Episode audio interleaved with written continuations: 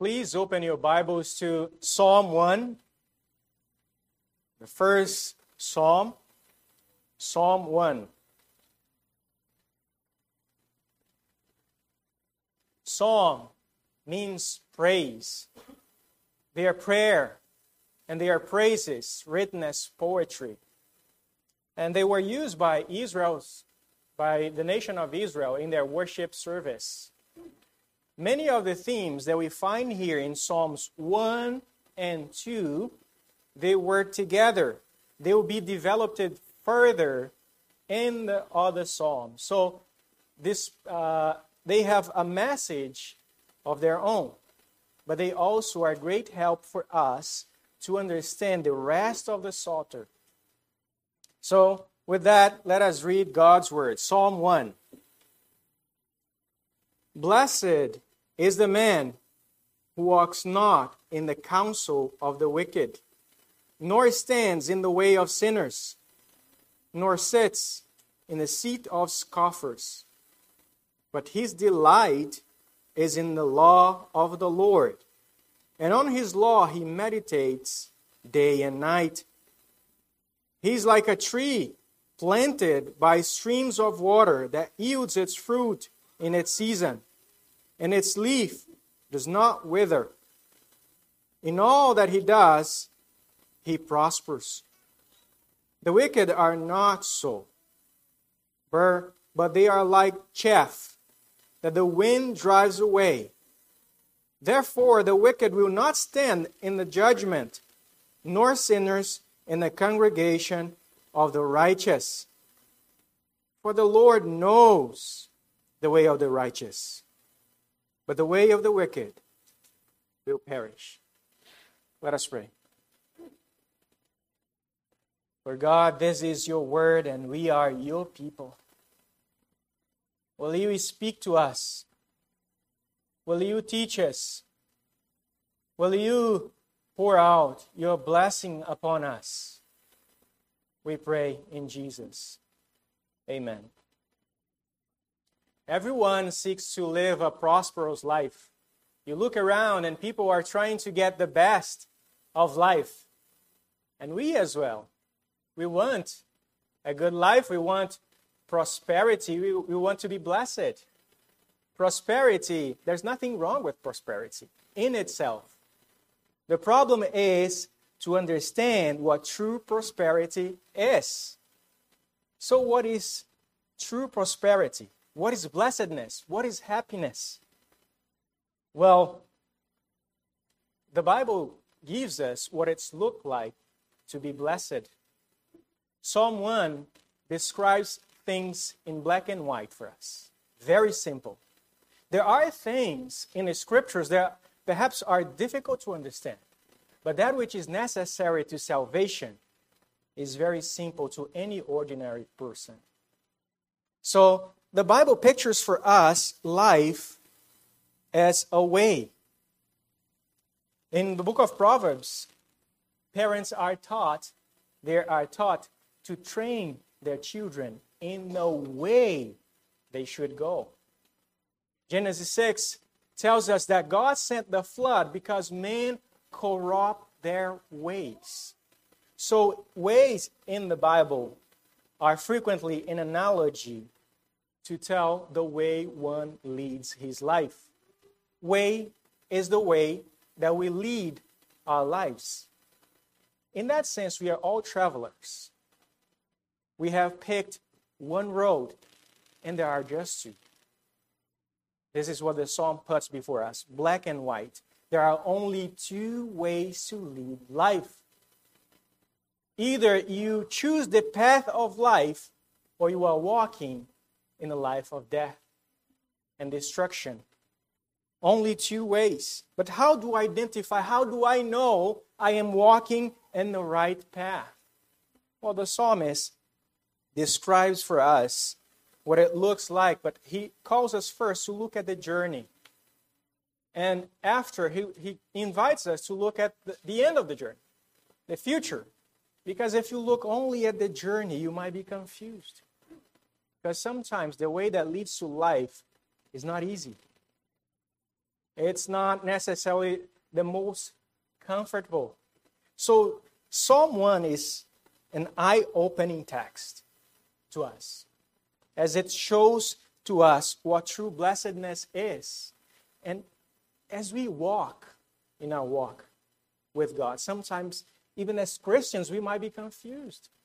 Christians sometimes struggle with that. The psalmist, or Psalm 73, he struggled with that. He looked around and he thought, hey, the wicked seems to be more blessed than we are.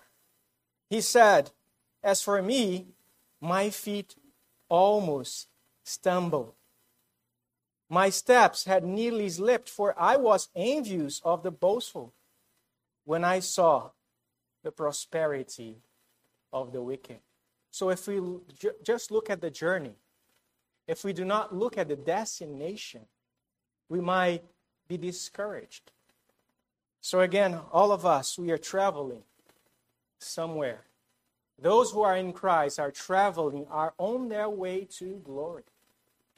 And those who are outside of Christ are walking on the way of destruction. And this text is an invitation to, tra- to change paths again. So, uh, the title of our message is True Blessedness. And we have divided it in very simple headings. First, the path of the righteous. Second, the path of the unrighteous. And third, we're going to see the end of both paths. So instead of defining for us what is true blessedness, the psalmist is going to show us what it looks like to live a blessed life. And that is because there is so much confusion if you look around. If you ask people what happiness is, perhaps everyone have their own ideas about it. The world has its own ideas about happiness. And uh, the psalmist here is giving uh, the scriptural, the scripture idea about blessedness. And what the scriptures give us is not merely an opinion that you can disagree on. This is the Word of God. And God determines reality. Blessedness, happiness is whatever God says it is. Everything else is a fading delusion. Is a fading delusion. So, um, the first word that we see here in our psalm is the word blessed. And it is, it is important to understand this word. It's, it's a key concept that the psalmists have here. Because it is not, this is a descriptive word, it is declarative. He's declaring something. It's not an expression of a wish. He's not looking at a poor man and, and saying, Wow, this man, what a poor man. May the Lord bless you, poor man. He's not looking at a miserable person and saying, Wow, may the Lord change your lot. May the Lord bless you. No. This is a man who looks at an individual, he looks at him, the way he walks, the way he conducts his life, the way that he fears the Lord, and he takes his counsel from the Lord and he says, This is the true blessed man walking in this world. This is the happy one. This is what he is saying to us. He's looking at this individual with admiration and just concluding, he is a happy one in this world. He is happy. And as he says that, he immediately goes on to describe his lifestyle. And one thing that we can learn here immediately is that blessedness can be distinguished, it can be discerned. But it's not discerned the way that the world does. The way to discern that is not to look at your possessions. It's not even by looking at your health that you determine blessedness. Because sometimes the wicked have better health than the Christians do. So that's not the way that you determine blessedness. But the blessedness of this man is, first of all, seen by his walk, by the way he conducts his life. He, he has found something, he's going somewhere. So, as the psalm describes the conduct of this individual, and this is a psalm of contrast. There are stark contrasts here. He describes the, the way of blessedness, the life of the righteous, in contrast with the way of the unrighteous, the way of the ungodly. And the distinctive characteristic of the child of God in, in this psalm is his separation from everything that is hostile to God. Everything. The blessed does not follow the counsel of the wicked. He does not associate with his wickedness. He does not join him in his rebellion against God. You know, the psalm teaches us that there must be a visible and stark distinction between a child of God and a, an unbeliever. There must be a sharp distinction. If we don't see that in our own lives, that should worry us. That should worry us. And uh, the psalm calls us also to this examination. So the blessed man is first described by things negative, by the things that he says no to, by things that he avoids. This is part of Christian life, things that we say no to. So the righteous intentionally avoids the counsel of the ungodly. You know, the world ha- has many categories for people the rich, the poor, the famous, the not so famous, right? The popular, the not so popular. And uh, in between, there can be many shades, right? Between the right, uh, between the, the poor and the rich, that can be the middle class or someone ascending the ladder of success. For the psalm, for the psalmist, only two. There is the godly and there is the ungodly. Black and white. Just these two categories black and white. So the righteous intentionally avoids the counsel of the ungodly. Well, and the ungodly is whoever, whoever does not walk with the Lord Jesus Christ. That is the description of the ungodly. He is a sinner, and the word sinner here describes a habit of sin. Sin in his life is something habitual. We know that Christians still sin.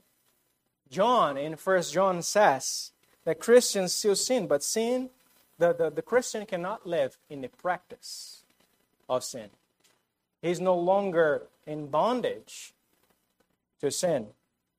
So, this man, the blessed man, is described by the things that he say he says no to. He says no to the counsel of the ungodly. Jesus Christ makes that sharp distinction, doesn't he?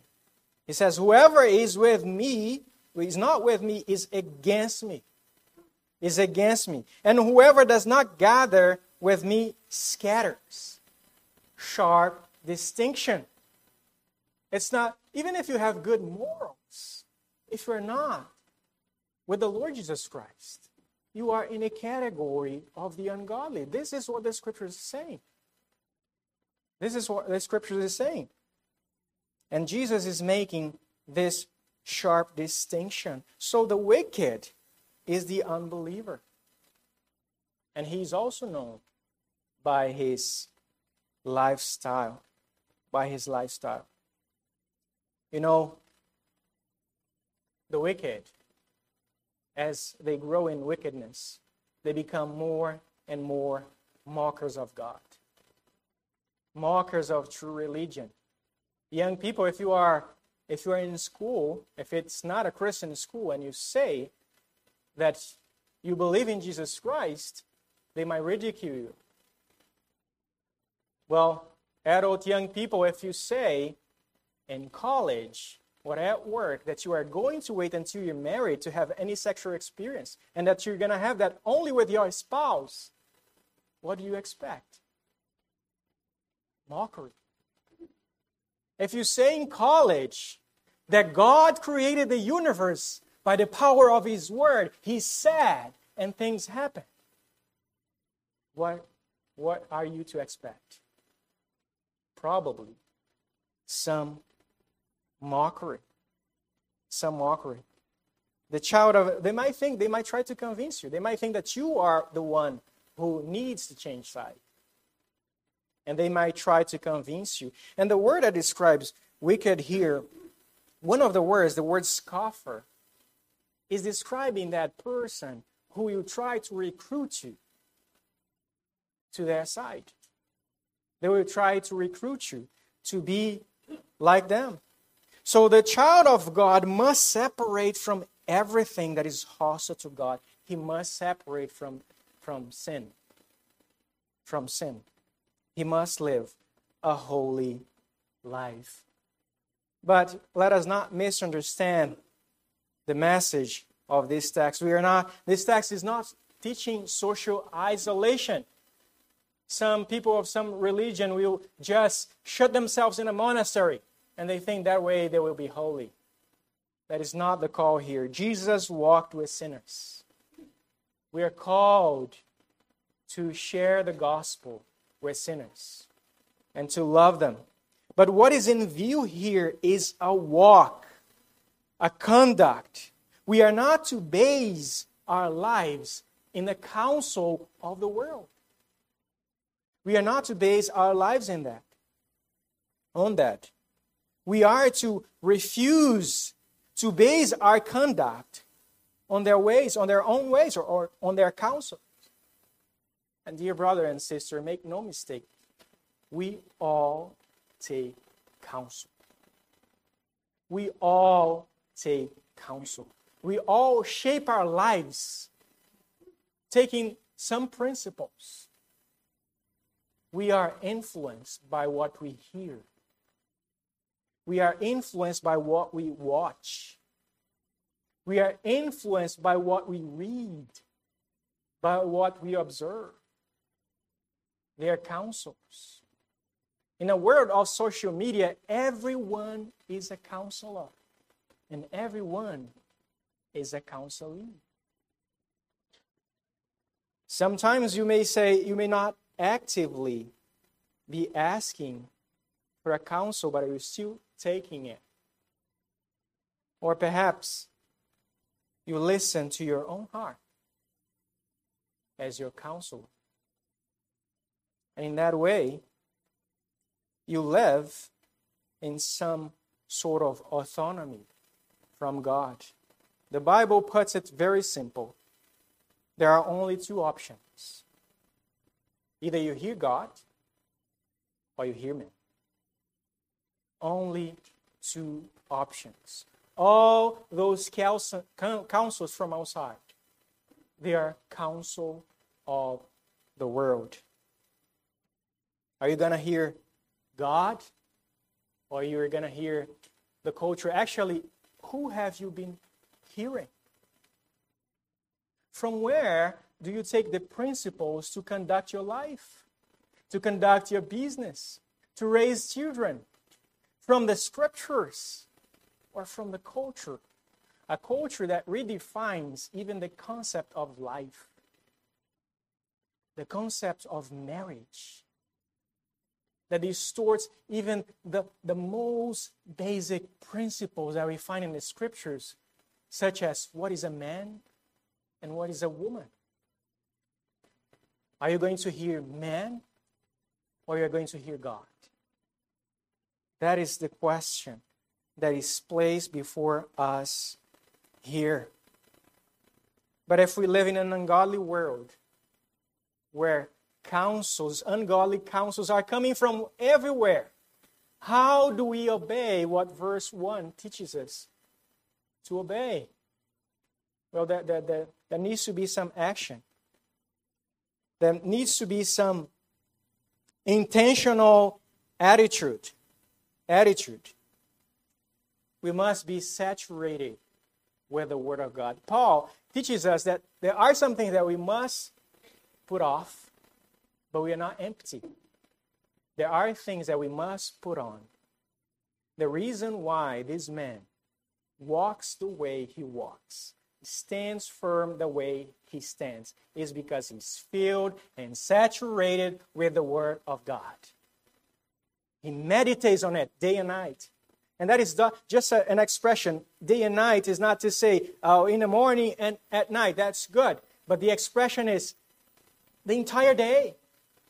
You are in God's Word. It's not to say that you are going to read the Bible every second because you have to work, you have things to do.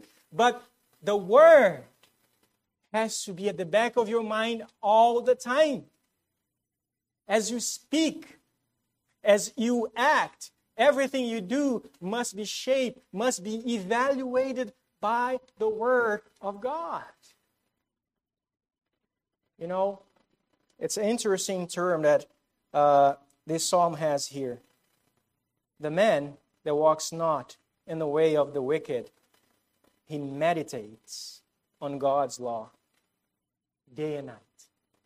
And that meditation, meditation is something, uh, the original term speaks of something that you mutter, that you repeat for yourself. It's speaking of some reflection. It's not just that quickly reading and, and I'm done. It goes with you as you go to work. You reflect upon that. You let that sink in. That is the way that it's going to shape your life. Uh, I don't know if it's a good illustration, but have you seen a dog when he is happy with a, a bone? He goes to a corner, to a private place, and, and he licks it.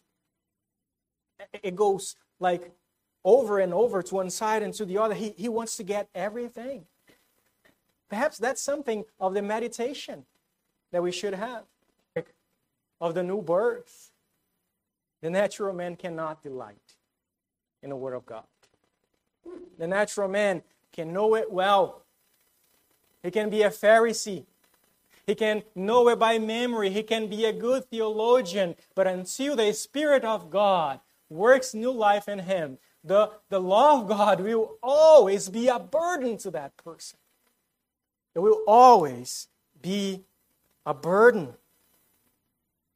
Well, it is God working in you, God work, working in us, that will get you to that place that we say, like Paul, I delight in the law of God in an inner man.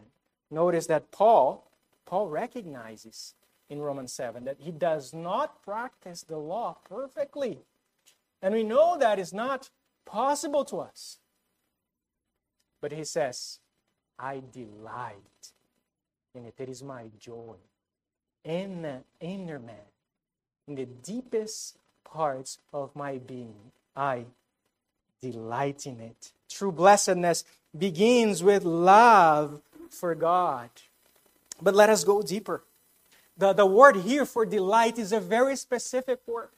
There are other words in the New, in the Old Testament that speaks of a sort of desire delight. But some of those words, they speak of a desire. Let us picture it like this it is you here, and you have a bunch of options to choose from that the world offers you, and you have God all together, and you need to evaluate um, is God the most, does He deserve my focus? What am I going to choose? Well, the word chosen here speaks of an object that is attractive in itself. It has intrinsic qualities. If you don't see it, you're missing out. The problem is you who are blind. God is desirable. God is desirable. Especially if you think that you are God's creation. You're God's image bearer. you find no happiness apart from Him. You find no happiness apart from God. It is like God Himself is the fuel on which you function, like an engine of a car. If your car takes only gasoline and you keep putting something else, what is going to happen to it? You are going to destroy it. It is the same thing with us. We keep putting stuff, eating stuff, taking all the counsels that will only destroy us. They are incompatible with God's image bearers. They are incompatibles. There is no true happiness apart from the triune God. All the treasures apart from God are fading delusions. That is the truth. The sinner misunderstands happiness, he misunderstands prosperity. When we choose to live according to our own counsel, we forsake true blessedness for a delusion. I think this quote of C.S. Lewis is very helpful here to illustrate our point. C.S. Lewis says that the problem of the sinner is not that he desires too much, but that he, he is happy with too little. He's happy with too little. Listen to these words. If we consider the unblushing promises of reward and the staggering nature of the rewards promised in the gospel, it would seem that our Lord finds our desires not too strong, but too weak. We are half hearted creatures fooling about with drink and sex and ambition when infinite joy is offered to us. Like an ignorant child who wants to go on making mud pies in a slum because he can't imagine what it's meant by the offer of a holiday at the sea. This is us when we choose anything apart from our God. David understood that very well. He says in Psalm 16, You are my Lord. My goodness is nothing apart from you. O Lord, you are the portion of my inheritance, my cup. God is our all in all. Of course, you can only see God like that in the person of His Son, the Lord Jesus Christ. Delight in the Word is delight in Jesus Christ. You can't separate the Word and Christ. You can't separate the law and Christ. Christ is the Word walking. Christ is the Word made flesh. He is the one who came to fulfill the requirements of the law for you. He came according to the law. The law spoke of him. So you can't separate both. You can't. The only way you are going to fulfill the law is in the Lord Jesus Christ. Everything that is said about the Word is true about the Lord Jesus Christ. The Word is the truth, it revives your soul. Jesus says, I am the way, I am the truth, and I am the life. He's the Word itself. All the prophets must say, Thus says the Lord. And Jesus says, I say to you, I am the Word. Jesus is the Word of God. It is in Him that we receive all the promises. Think of all the promises that we receive from God when we are in Christ. Your sins are forgiven. You get a new body, a perfect body. You'll be sinless. You have an eternal life of blessedness. Right now, you experience comforts that the world cannot have. You have an intercessor right there in heaven for you, even right now as we speak. Think of all the blessedness that you receive in the Son of God. And if, if you think If you think that this text is not pointing to Jesus Christ, you just need to look at Psalm 2. This psalm, these both psalms are the gateway of the Psalter. And as you go uh, to chapter 2, you will see that the text is talking about the Lord's anointed. The Lord's anointed in verse 2. And it talks about the king that God has put on his holy hill, Zion. And then he's going to say, Who is that king? He says in verse 7, You are my son. It is all about the son. There's no blessedness apart from him. If you look at the end of verse of chapter 2, what is it going to say? The last nine. Blessed are all who take refuge in him. He is the secret of blessedness. To take refuge in the Lord Jesus, in the Son, in the Son of God. That is, this is true blessedness. I think uh, the word blessed is richer than happiness. This is the truth. Because it includes happiness, but it's more than that. It's life abundant. It's life abundant that Jesus offers to us. Now, look at the benefits of this man in verse 3. This man that lives his life in the Lord Jesus Christ, look at the benefits. Because it is like the, psalmist is saying, Oh, the benefits of the man who is in Christ.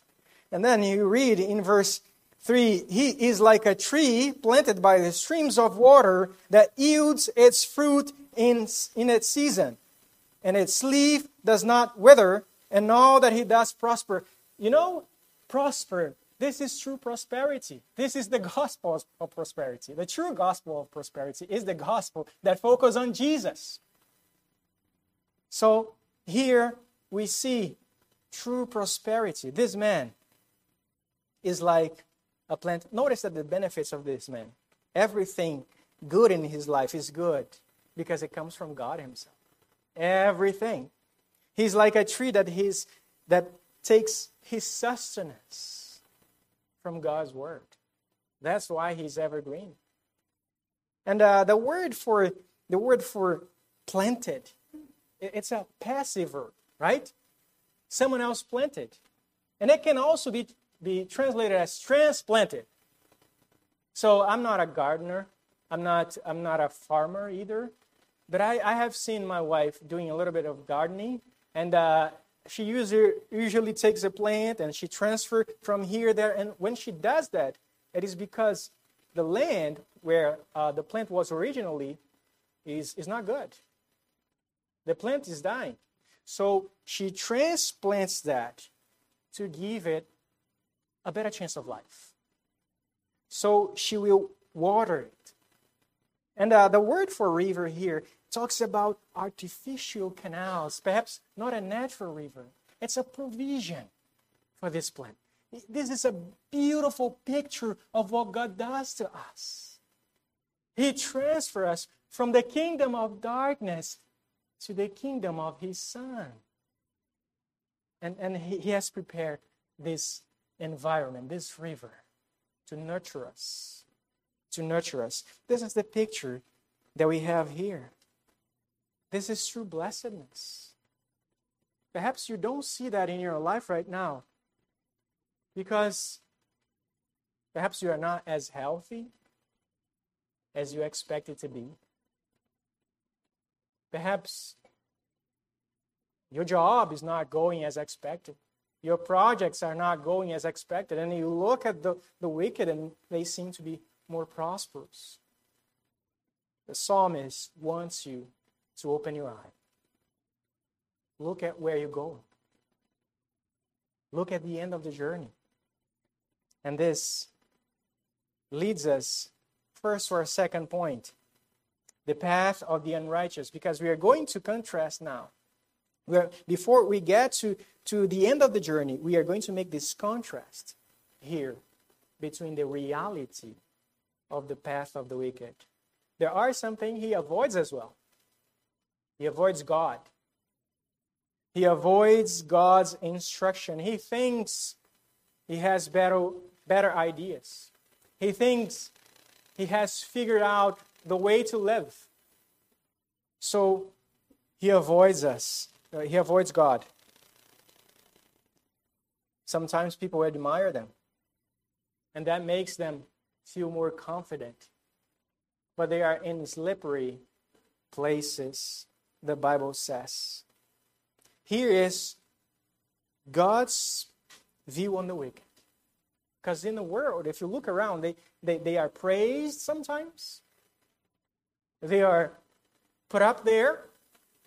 But see, there is no reason to envy them. Here is how God sees the wicked. If they think that they are an oak tree, God says that they are not even a tree. Their autonomy from God cuts themselves from the source of life, that is God Himself. They, they do not want to be attached to anything, and sometimes they seem to fly high. But God sees no sign of life in them. They are not even a leaf. A leaf would it still be green somehow. The Bible pictures the wicked as a chaff. This is life apart from Christ. A chaff that seems to be flying high now, but will not stand in the day of judgment. Will not stand. And we know what the Bible says about chaff. It's, it's a picture here of instability. There is no instability. There's no, there's no stability, actually. There's no stability in the life of the ungodly. His projects and everything that he does are unstable, are prepared for destruction. They may seem to have free course now, but what does the Bible say about chaff? Chaff is for the fire. Chaff is for the fire. And I think here is even an invitation for the wicked to see that the path that he has chosen is leading to destruction. Is leading to destruction. And God is calling him or her to the paths of life, to the paths that lead to glory. And this leads us to our last point the end of both paths.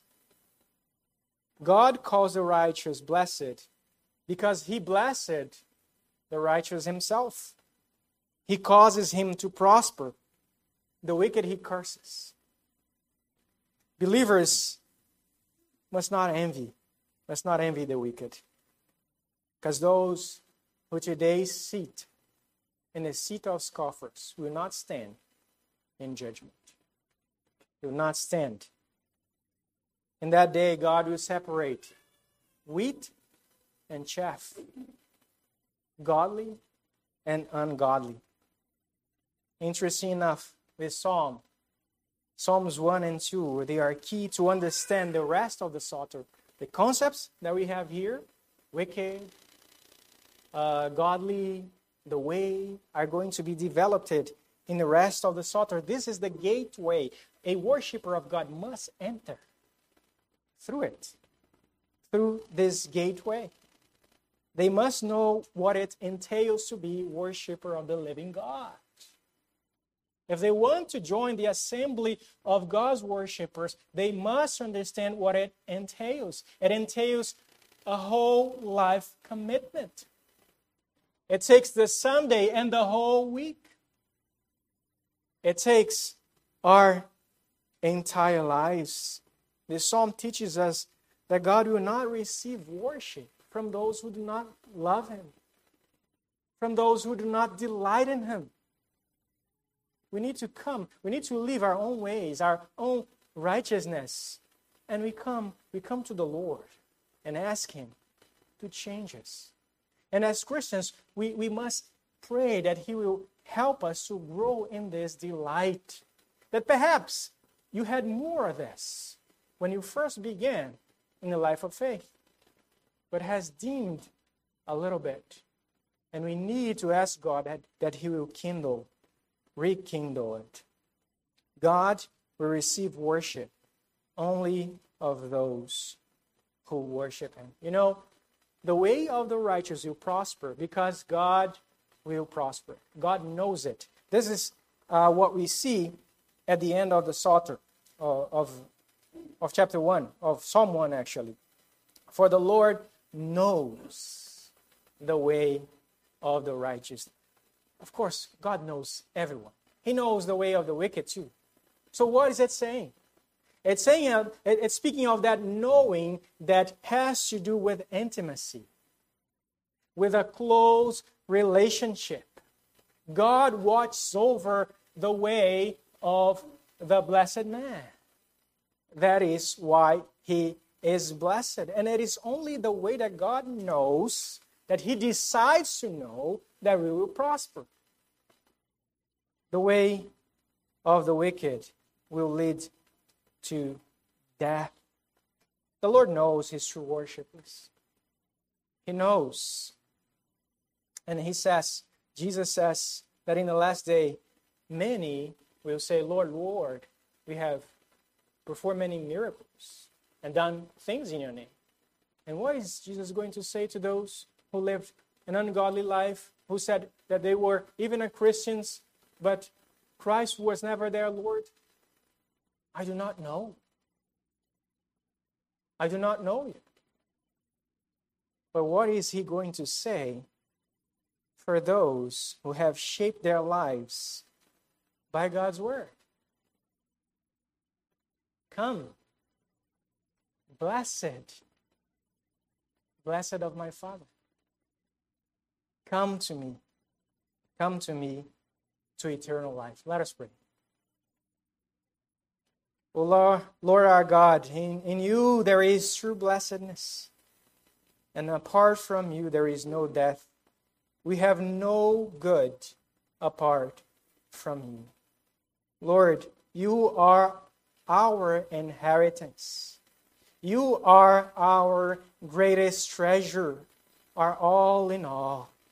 And we praise you so much because you have transferred us from the kingdom of darkness and and we are we already belong to the kingdom of your son right now lord what a great comfort in our difficulties in our trials in our discouragement lord we can know that we rest in your care that you have provided for for us nutrition nourishment and this heavenly word. Lord God, thank you because it has been read today. It has been preached today, will you apply it to our hearts? And may it change our walk and stir us up to love you more. In the name of Jesus, amen. We will continue our worship service by singing hymn 501. 501.